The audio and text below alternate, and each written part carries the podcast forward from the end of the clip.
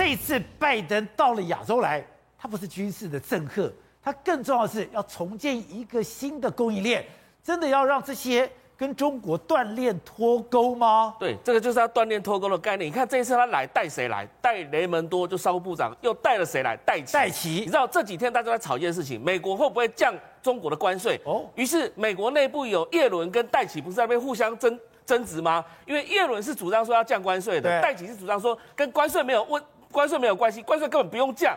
那所以你看到、哦、他就没有带叶伦过来，他带戴琪跟雷蒙多来，就是代表什么意思呢？他准备是要跟中国在供应链方面是切八段的，也就是说，他接下来在日本由日本启动 IPEF，就是所谓的印太经济架构这个东西的时候，会有很多的亚洲国家加入。今年拜登其实会有两趟来亚洲，一趟就是现在这次来亚洲，一趟就是年底十一月的时候，他要到印尼参加 G 团体同时会有东南亚国家陆陆续续加入这样的一个框架。当然，台湾也希望加入这个框架，印太经济架构。对，他的目的是在干嘛？就是说，因为戴琪发现一件事情，我们以往加入 WTO 之后呢，中国不按照规则规则走，所以你今天再怎么跟中国讲都没有用。所以今天他要重塑一个新的游戏规则，也就是里面有数位经济、还有环保、还有劳动权的相关的这个新的游戏规则。然后呢，就告诉中国说，我今天也不管你，我不跟你做所谓的贸易的概念，因为贸易无法改变你。今天唯一只有一种方式，就跟你切八段。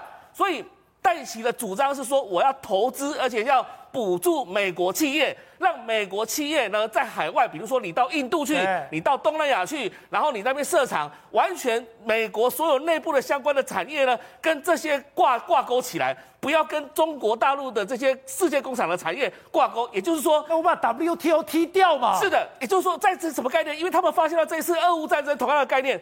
中国常常用一招，比如说你不听我的话的时候，我就什么用贸易制裁你，用农业抵制你，对不对？不是不不进口澳洲的什么什么什么矿产啊，或是不进口澳洲的龙虾。以前其实，在拜登当副总统的时候，当时的国务卿呢，就是希拉蕊，曾经到亚洲来的时候，告诉台湾说，哎。你们要跟中国注意一下哦，要跟中国经济保持一个距离哦。这样的话，以后如果你要谈判的时候，才不会完全受制于中国。所以现在一样的意思，美国要未来要跟中国再继续谈下去的时候，保持距离，要保持距离，这样才有谈判筹码。否则，因为你现在中国为什么老神在在？他认为说你美国需要我啊，你美国的所有的人民都喜欢用的比较便宜的东西，所以到最后还是会降关税啊。但是对他们来讲的话，下面一下发现这个事情的严重性，所以接下来所谓的 IPEF 就是跟中国切八段。